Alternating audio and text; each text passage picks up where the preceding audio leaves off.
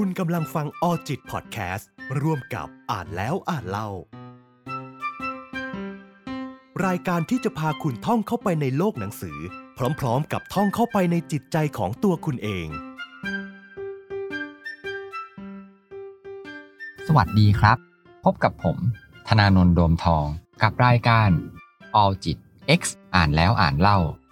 รายการที่จะมาชวนทุกๆ คนท่องไปในโลกของหนังสือ พร้อมๆ กับท่องเข้าไป ในจิตใจของเราเองทำอย่างไรเราถึงจะมีความสุขมากขึ้นคำถามนี้น่าจะเป็นหนึ่งในคำถามยอดฮิตเลยของคนในยุคนี้แบบเราๆนะครับ เพราะว่าเป้าหมายต่างๆของเราเนี่ย ไม่ว่าจะเป็นในเรื่องของงาน หรือว่าในเรื่องของเงิน ก็ล้วนน่าจะมีขึ้น เพื่อจุดมุ่งหมายปลายทางเดียวกันก็คือ การที่เราอยากจะมีความสุข ใช่ไหมครับคุณผู้ฟัง ใน EP นี้ผมก็เลยเลือกเอาหนังสือที่มีชื่อว่า The Happiness ความสุขปัจจุบันสุทธิของผู้เขียนก็คืออาจารย์นพดล ล่มโพ ที่พูดถึงหลากหลายวิธีการที่น่าจะช่วยให้เรามีความสุขมากยิ่งขึ้น ถ้าเพื่อนๆพร้อมแล้ว เรามาท่องไปในโลกของหนังสือเล่มนี้ ไปพร้อมๆกันเลยครับ ผู้เขียนอาจารย์นพดลนะครับ ได้พูดไว้ในบทนำของหนังสือว่า เนื้อหาต่างๆ ในหนังสือเล่มนี้ครับ มันถูกสะสมมาจากสามแหล่งก็คือ 1. ประสบการณ์ของตัวอาจารย์เอง 2. การอ่านหนังสือครับ ก็ต้องบอกว่าอาจารย์นพดลเนี่ยเป็นหนึ่งในคนที่อ่านหนังสือเนี่ยต่อปีเนี่ยครับ เยอะมากเลยนะครับเรียกได้ว่าเป็นร้อยเล่มเลยนะฮะแหล่งที่สามครับก็คือการที่อาจารย์เนี่ยได้มีโอกาสพูดคุยกับคนอื่นนะครับ เนื้อหาในหนังสือนะครับ ก็จะเกี่ยวกับอย่างที่บอกไปว่าเป็นหลากหลายวิธีเลยในการที่จะทำให้เราเนี่ยมีความสุขมากยิ่งขึ้นนะครับ บท แรกที่ผมเลือกมานะครับ ก็คือ เราควรจะอดทน ในสิ่งที่เราควรอดทนครับ เคยได้ยินคำพูดนี้ไหมครับ เด็กสมัยนี้ไม่ค่อยอดทนนะครับ พอเรามานึกดูดีๆครับคำพูดแบบนี้ครับ มีในคนทุกรุ่นเลยนะครับ มันแสดงว่าเอ๊ะเราเนี่ยเป็นคนอ่อนแอหรือเปล่า หรือว่ามนุษย์เราเนี่ย แย่ลงเรื่อยๆ หรือเปล่านะครับ ถ้าเราลองมามองในอีกมุมหนึ่งครับ ที่น่าสนใจก็คือถ้าเราตั้งคำถามว่า แล้วเราหรือว่าเด็กๆ เนี่ย จะอดทนไปทำไม ในเมื่อโลกในสมัยใหม่เนี่ย มันมีการเปลี่ยนแปลงไปค่อนข้างเยอะเลย ถ้าเราลองนึกดูดีๆ ครับ ในสมัยก่อน เราอาจจะต้องรอสิ่งใดสิ่งหนึ่งนานๆ แต่ในสมัยเนี้ยอะไรอะไรมันก็เร็วขึ้น ยกตัวอย่างเช่นการหาข้อมูลนะครับ สมัยก่อนเนี่ยเราจะต้องไปนั่ง ไล่เปิดหาข้อมูลเอาจากหนังสือในห้องสมุดนะครับ หรือแม้แต่การรอคิวซื้ออาหาร ซึ่งเดี๋ยวนี้ก็มีแอป Delivery มาส่งถึงบ้านนะครับ การเดินทางที่สมัยก่อนเนี่ย ต้องเดินทางด้วยเท้านะครับ เดินทางด้วยรถม้า เดี๋ยวนี้ก็มีทั้งรถยนต์มีทั้งเครื่องบินนะครับ อะไรอะไรมันก็เร็วขึ้นนะครับ ความอดทนเนี่ยครับอาจารย์เขาก็สรุปในบทนี้ว่า มันเป็นสิ่งที่ดีนะ แต่มันก็มีจำกัดเหมือนกันนะครับ เราเนี่ยต้องเลือกใช้ความอดทนของเราเนี่ยให้ถูกที่นะครับ ก็ต้องพิจารณาดูด้วยครับว่าอะไรที่เราควรอดทน อะไร ที่เราไม่น่าจะไปอดทนนะครับ บทถัดมาครับชื่อว่าการตามหาอิชิไกในเย็นวันศุกร์นะครับอิชิไกเนี่ยครับก็เป็นคำญี่ปุ่นนะครับ ก็คือความหมายก็คือเป็นการค้นหาความหมายของการมีชีวิตอยู่นะครับ เป็นเรื่องของงานนะครับอิชิไกเนี่ย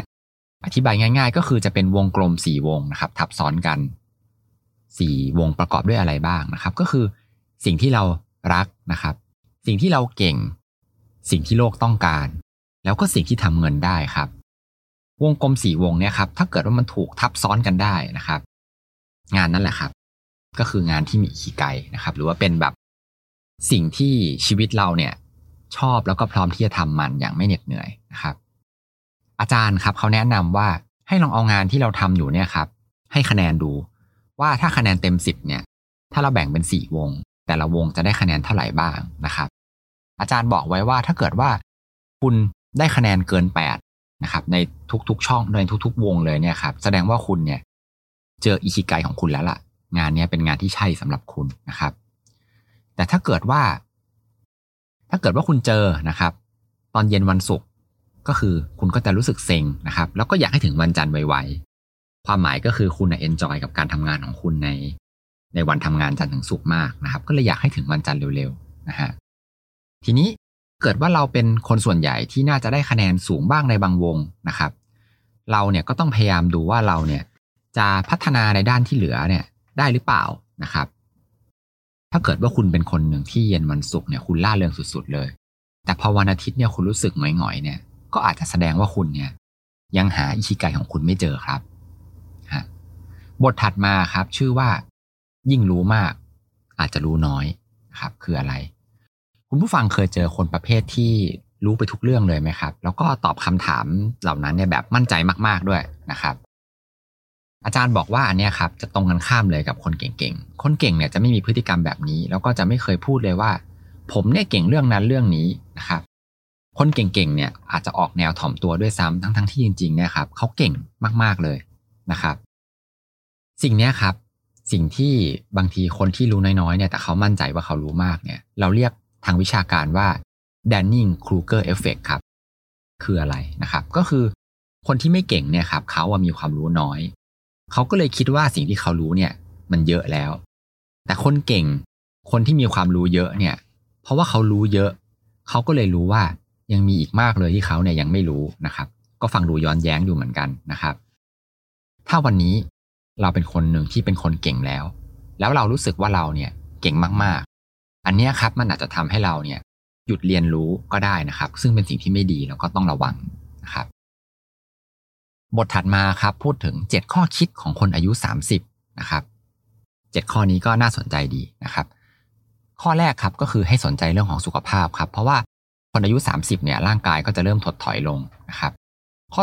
2 ให้เราเนี่ยให้เวลากับพ่อแม่มากขึ้นนะครับ การที่เราบอกว่าจะทำจะทำเนี่ย บางทีเราอาจจะไม่มีโอกาสแล้วก็ได้นะครับ ข้อ 3 ครับ ให้ให้เวลากับลูกแล้วก็ครอบครัวเนี่ยให้มากยิ่งขึ้น เพราะว่าเวลากับลูกน้อยเนี่ยมันจะไม่ย้อนกลับมานะครับ พอโตแล้วเขาก็อาจจะไม่ต้องการเราแล้วก็ได้นะครับ เนี่ยผมรู้ดีเลยนะครับ ข้อที่4ครับก็คือทำงานให้น้อยลงนะครับทำงานให้น้อยลง แล้วก็ใช้ชีวิตให้สมดุลมากยิ่งขึ้นนะครับ ข้อ 5 ครับ ค้นหาตัวเองให้เจอนะครับ หาสิ่งที่คุณชอบนะครับ ข้อ 6 เลิกกังวลกับเรื่องต่างๆ ที่เราเนี่ยกังวลในปัจจุบันนะครับ อนาคตมันอาจจะกลายเป็นแค่เรื่องเล็กน้อยก็ได้นะครับอย่าไปกังวลมากเกินไป ข้อ 7 ครับ ใช้ชีวิตในปัจจุบันเนี่ยอย่างมีความสุขนะครับ บทถัดมาครับเป็น 6 วิธีในการสร้างโชคนะครับอันนี้เป็นวิธีทางวิทยาศาสตร์นะครับ ไม่ใช่เรื่องของไสยศาสตร์ อาจารย์บอกเอาไว้ว่าโชคเนี่ยครับมาจาก 3 อย่างด้วยกันก็คือ 1. ความสามารถ 2. การทำงานหนัก แล้วก็3ครับก็คือความบังเอิญนั่นเองนะครับ ทีนี้2ใน3เนี่ยก็คือเราควบคุมได้ก็คือเรื่องของความสามารถแล้วก็การทำงานหนัก แต่ในหนึ่งใน3เนี่ยเราควบคุมไม่ได้ก็คือความบังเอิญนะครับ อาจารย์ก็เลยแนะนำครับว่า วิธีการเพิ่มโชคเนี่ยครับก็คือ 1. ให้ไปอยู่ในที่ที่โชคเนี่ยอยู่นะครับ อย่างเช่น ถ้าเราอยากเป็นดารา เราก็ต้องไปฮอลลีวูดครับ ไปเพื่อให้เจอคนที่เขาเนี่ยเป็นแมวมองนะครับ ไปเพื่อเพิ่มโอกาสที่เราเนี่ยจะได้เป็นดารานะครับ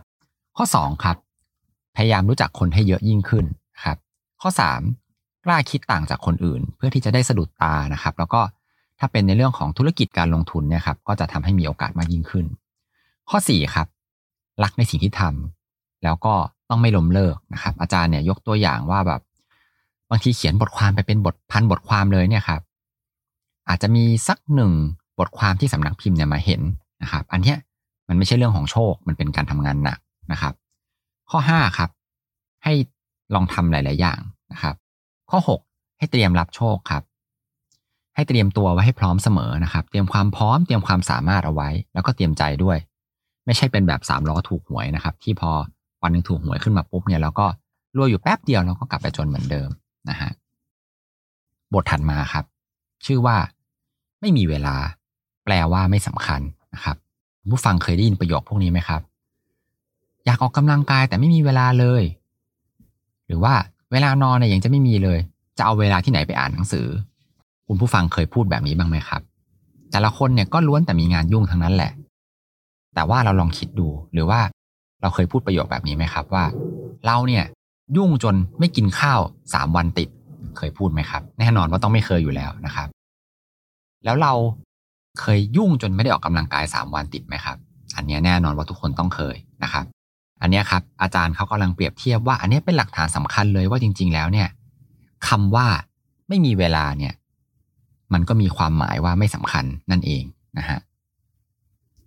สมมติครับว่าถ้าเราออกกำลังกายติดกันทุกวันเลยเป็นเวลาห้าปีนะครับ แล้วคุณเนี่ยจะได้เงินสิบล้าน คุณว่าคุณจะทำได้ไหมครับ ผมเชื่อว่าหลาย ๆ คนก็จะต้องตอบว่าทำได้ถูกไหมครับ แรงจูงใจเนี่ยเป็นสิ่งสำคัญนะครับ อาจารย์เขาก็แนะนำว่าลองยกตัวอย่างดูครับว่าให้เราเนี่ยนึกถึงสุขภาพสิ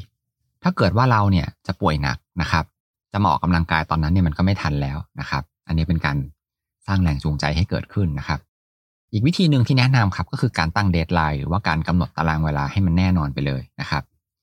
สุดท้ายครับก็ให้เปลี่ยนจากการที่บอกว่า ไม่มีเวลาออกกำลังกายเนี่ย ก็ให้พูดไปเลยครับว่า การออกกำลังกายมันไม่สำคัญนะครับ อันนี้ก็เป็นกึ่งกึ่งประชดนิดนึงนะฮะก็ นอกเหนือจากนี้นะครับ ในบทถัดมาที่น่าสนใจ อันนี้ผมชอบมาก ๆ เลยครับ เป็นบทที่เป็นชื่อหนังสือนะครับ ก็คือความสุขปัจจุบันสุทธินะครับ อาจารย์เนี่ยครับเขาก็บอกว่าความสุขในปัจจุบันของเราเนี่ย แน่นอนครับว่ามันมีผลมากกว่าความสุขในอนาคตนะครับ คนเราเนี่ยอยากจะมีความสุขณปัจจุบันมากกว่าอนาคตอยู่แล้ว ยกตัวอย่างการออกกำลังกายอีกเหมือนกันนะครับ เราเนี่ยรู้มันดีต่อเรา แต่ผลลัพธ์เนี่ยมันไม่ได้เห็นในทันทีเลย ต้องรออนาคตนะครับ แต่ด้วยความที่ปัจจุบันพอออกกำลังกายแล้วมันเหนื่อยใช่ไหมครับ อันนี้เนี่ยเขาเรียกว่าความสุขปัจจุบันติดลบนะครับ ทีนี้แล้วเราจะแก้ยังไงนะครับ อาจารย์เขาก็เสนอวิธีการแก้ขึ้นมาครับสามข้อ ข้อแรกก็คือ ให้ลดความยุ่งยากนะครับหรือว่าให้ลดคำลบลบลงนะฮะตัวอย่างเช่น ถ้าเกิดคุณอยากจะวิ่งนะครับ ก็ ให้หาที่ใกล้ๆบ้านครับ หรือว่าซื้อเครื่องวิ่งมาไว้ที่บ้านนะครับ หรือแม้แต่การหากีฬาที่เราชอบที่ไม่ใช่การวิ่งนะครับ แต่มีการวิ่งเป็นส่วนประกอบนะครับ อย่างเช่น การเตะฟุตบอล หรือว่าการตีแบดนะครับ อันนี้เป็นวิธีการลดความยุ่งยากลงสองครับทำให้ความสุขในอนาคตเนี่ยมันมีค่ามากยิ่งขึ้นนะครับ ให้ตั้งเป้าหมายให้มันน่าตื่นเต้นมากยิ่งขึ้น เราจะได้อยากทำนะครับ อย่างเช่น เราเนี่ยแอบชอบคนอื่นอยู่ ถ้าจะลดน้ำหนักให้ได้เร็วๆเนี่ยก็ต้องออกกำลังกายนะครับ หรือว่าเราเนี่ยอยากจะทำงานหนักนะครับ เพื่อที่จะหาเงินก็ให้คิดไว้ว่าแบบทำเพื่อลูกครับ อันนี้เป็นการทำให้ ความสุขในอนาคตเนี่ยมันดูแบบยิ่งใหญ่มากยิ่งขึ้นกว่าเดิมนะครับ วิธีการที่สามก็คือให้คิดถึงความสุขในระยะที่มันสั้นเข้ามานะครับ อย่างเช่น การเก็บเงินเกษียณเนี่ย ระยะทางมันยังอีกยาวนานเกินไปนะครับ ก็ให้เราเปลี่ยนเป็นการวัดผลเป็นรายสิ้นปีนะครับ ก็คือแต่ละปีเนี่ย ให้เรา ทำตัวเลขออกมาเลยนะครับ แล้วเราก็จะได้เห็นว่าเราเนี่ยมีเงินเก็บเพิ่มขึ้นนะครับอันนี้เป็นวิธีการที่สร้างความสุขในระยะใกล้เข้ามานะครับ กับเป้าหมายที่มันอยู่ยาวๆนะฮะบทถัดมาครับ อันนี้ก็น่าสนใจอีกเหมือนกันครับ ชื่อว่าถ้าอยากเราเนี่ยอยากจะเป็นคนที่ถูก หรืออยากจะมีความสุขนะครับ ลองนึกดูครับคุณผู้ฟังว่า เวลาที่เราเนี่ยทะเลาะกันนะครับ กับคนในครอบครัว หรือว่ากับคู่รักของเรากับแฟนเนี่ยครับ หลาย ๆ ครั้งเลยครับ มันเป็นเรื่องที่ไม่เป็นเรื่องเลยนะครับ ใครจะผิดหรือใครจะถูกเนี่ย บางครั้งเนี่ยเราก็จำไม่ได้ด้วยว่าเราเนี่ยทะเลาะกันเรื่องอะไรนะครับ เป็นเรื่องเล็ก ๆ นะฮะแต่ว่าความสัมพันธ์แย่ลงคำถามก็คือ ถ้าเกิดเราเถียงแล้วเราชนะเนี่ยครับ เราจะได้อะไรขึ้นมาครับ ได้ความสะใจ แต่ว่าสูญเสียมิตรภาพสูญเสียความสัมพันธ์นะครับ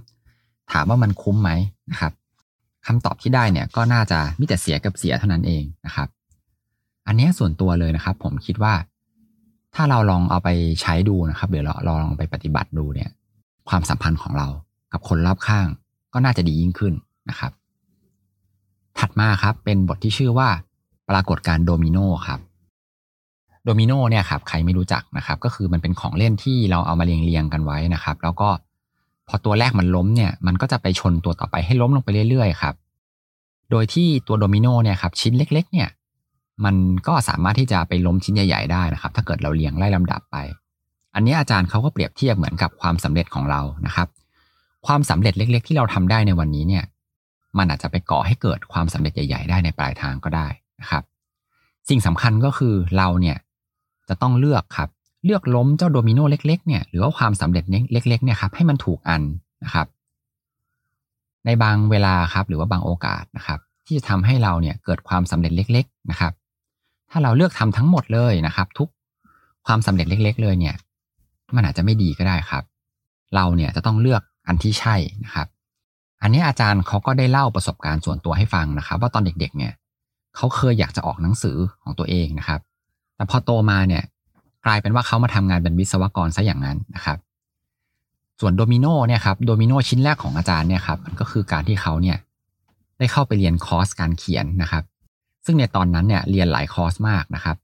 เป็นคอร์สที่นักเขียนระดับ bestseller เนี่ยมาเปิดสอนนะครับ อาจารย์ลงเรียนทุกคอร์สเลยที่มีการเปิดสอนนะครับ ทีนี้พอเรียนจบนะครับ ถ้าเกิดอาจารย์อยู่เฉยๆเนี่ยมันก็คงจะจบลงแค่ตรงนั้น แต่อาจารย์เนี่ยครับเขาได้ลองเปิดเพจใน Facebook ครับแล้วก็พยายามเขียนทุกวันเลยนะครับ แรกๆเนี่ยยอดไลค์ก็มีแค่ร้อยเท่านั้นนะครับ จากนั้นก็เพิ่มเป็นพัน เพิ่มเป็นหมื่นนะครับ อาจารย์ก็บอกว่าเนี่ย ถือเป็นการล้มโดมิโนที่ตัวใหญ่ขึ้นนะครับโดมิโนตัวแรกก็คือการเรียนการเรียนการเขียนถูกไหมครับ ตัวที่ 2 ก็คือการเปิดเพจนะครับ แล้วก็พยายามทำต่อไปเรื่อยๆนะครับ ทีนี้ต่อมาครับอาจารย์เนี่ยเขาก็ได้นำผลงานที่เขียนในเพจเนี่ยมาเรียบเรียงใหม่ แล้วก็เขียนเป็นหนังสือเล่มแรกก็คือความลับของการวัดผลนะครับ และสุดท้ายครับก็ขายได้ดีเป็น best seller จริง ๆ นะครับ แล้วสิ่งเหล่านี้ครับมันก็กลายเป็นที่มาของโดมิโนอีกหลาย ๆ ชิ้นเลยนะครับ ที่เป็นโอกาส เข้ามาในชีวิตของอาจารย์ อย่างเช่นการที่ถูกเชิญไปบรรยายนะครับไปเป็นที่ปรึกษา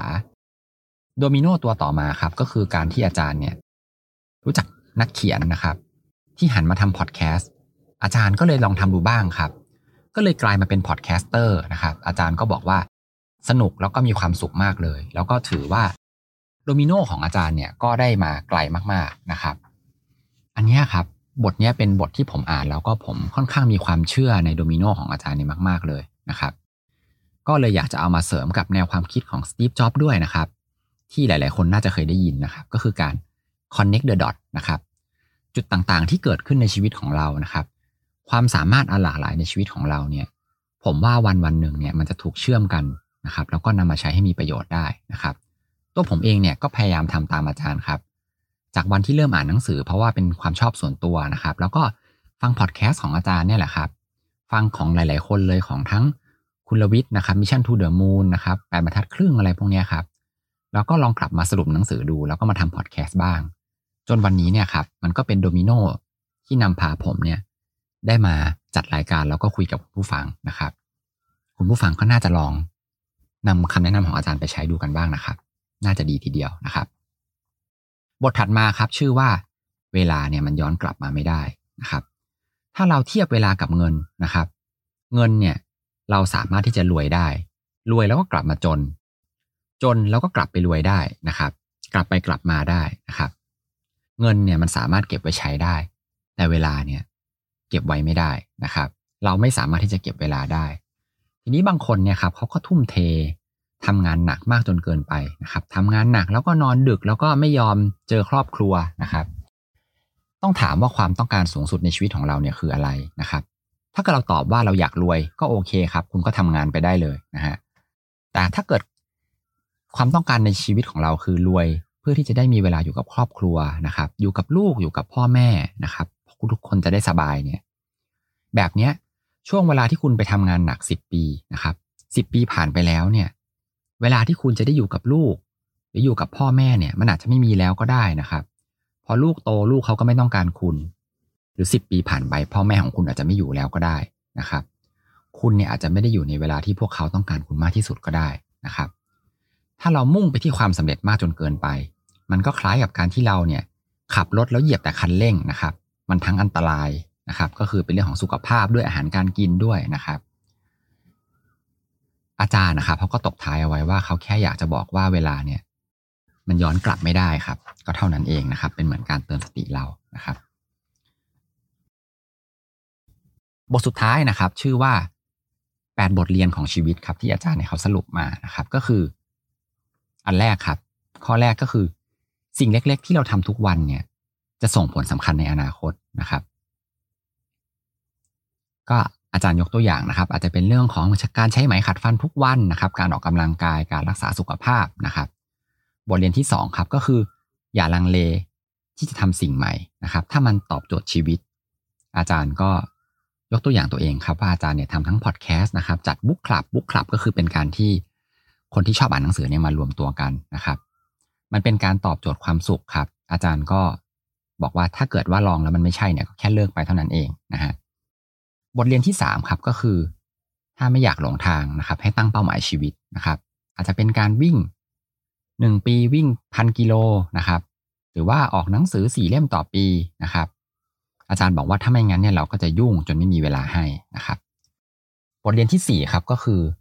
พอบรรลุเป้าหมายแล้วเนี่ยให้ไปต่อนะครับ ก็คือพอเราสำเร็จแล้วเนี่ยก็ให้เราตั้งเป้าหมายใหม่นะครับ ข้อ 5 อะไรที่ไม่ใช่เนี่ยก็ให้เลิกหรือว่าให้ลดไปซะนะครับ 6. ให้ใช้ชีวิตให้เรียบง่ายครับทำชีวิตให้สบายขึ้น บางทีเนี่ยชีวิตเราเราก็คิดอะไรเยอะเกินไปนะครับ 7. ครับ อยากทำอะไรให้เริ่มทำทันทีนะครับ ถ้าเกิดบอกว่าวันหลังจะทำวันหลังจะทำเนี่ย จริง ๆ มันก็คือเราเนี่ยก็จะไม่ทำนั่นแหละนะครับ บทเรียนสุดท้ายครับบทเรียนที่ 8 ก็คือ เราไม่เคยยุ่งเกินไปในสิ่งที่เรารักนะครับ ถ้าเราบอกว่ายุ่งเกินไปนะครับ ที่จะทำสิ่งนี้เนี่ยก็แสดงว่าเราเนี่ย อาจจะยังรักมันไม่มากพอ เป็นไงกันบ้างครับ ส่วนตัวนะครับ หลังจากที่ผมอ่านหนังสือเล่มนี้จบแล้วเนี่ยก็ต้องบอกว่า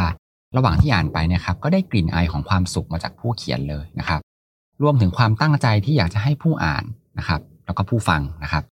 ได้นำข้อคิดต่างๆเนี่ยมาปรับใช้ในชีวิตให้มีความสุขมากยิ่งขึ้นนะครับ โดยตัวอาจารย์นพดลเองเนี่ยครับก็ได้บอกว่าตัวเองเนี่ยได้ค้นพบแล้วว่า ความสุขปัจจุบันเลยของอาจารย์หนึ่งอย่างเนี่ยก็คือการแชร์ความรู้นะครับ ผ่านการเขียนหนังสือนี่เองนะครับ แล้วคุณผู้ฟังล่ะครับ ค้นพบความสุขปัจจุบันของตัวคุณผู้ฟังเองหรือยังครับ ใน EP หน้า ผมจะมาพาเพื่อนๆ ไปท่องโลกของหนังสือเล่มไหน อย่าลืมติดตามกันได้ในรายการ All จิต X อ่านแล้วอ่านเล่านะครับ ก่อนจะจบ EP นี้ผมก็อยากจะฝากแอป All จิตที่ปรึกษาด้านสุขภาพใจไว้กับทุกๆ คน ราะเราเชื่อว่าจะเดินทางต่อได้อย่างไร หากใจเราไม่พร้อม ใช้งานได้ฟรีทั้งในระบบ iOS แล้วก็ Android แค่เสิร์ชคำว่า All จิต A W L J I T แล้วพบกันใหม่ EP หน้านะครับ สวัสดีครับออจิตพอดแคสต์ร่วมกับอ่านแล้วอ่านเล่า ดาวน์โหลดได้แล้ววันนี้ทั้ง iOS และ Android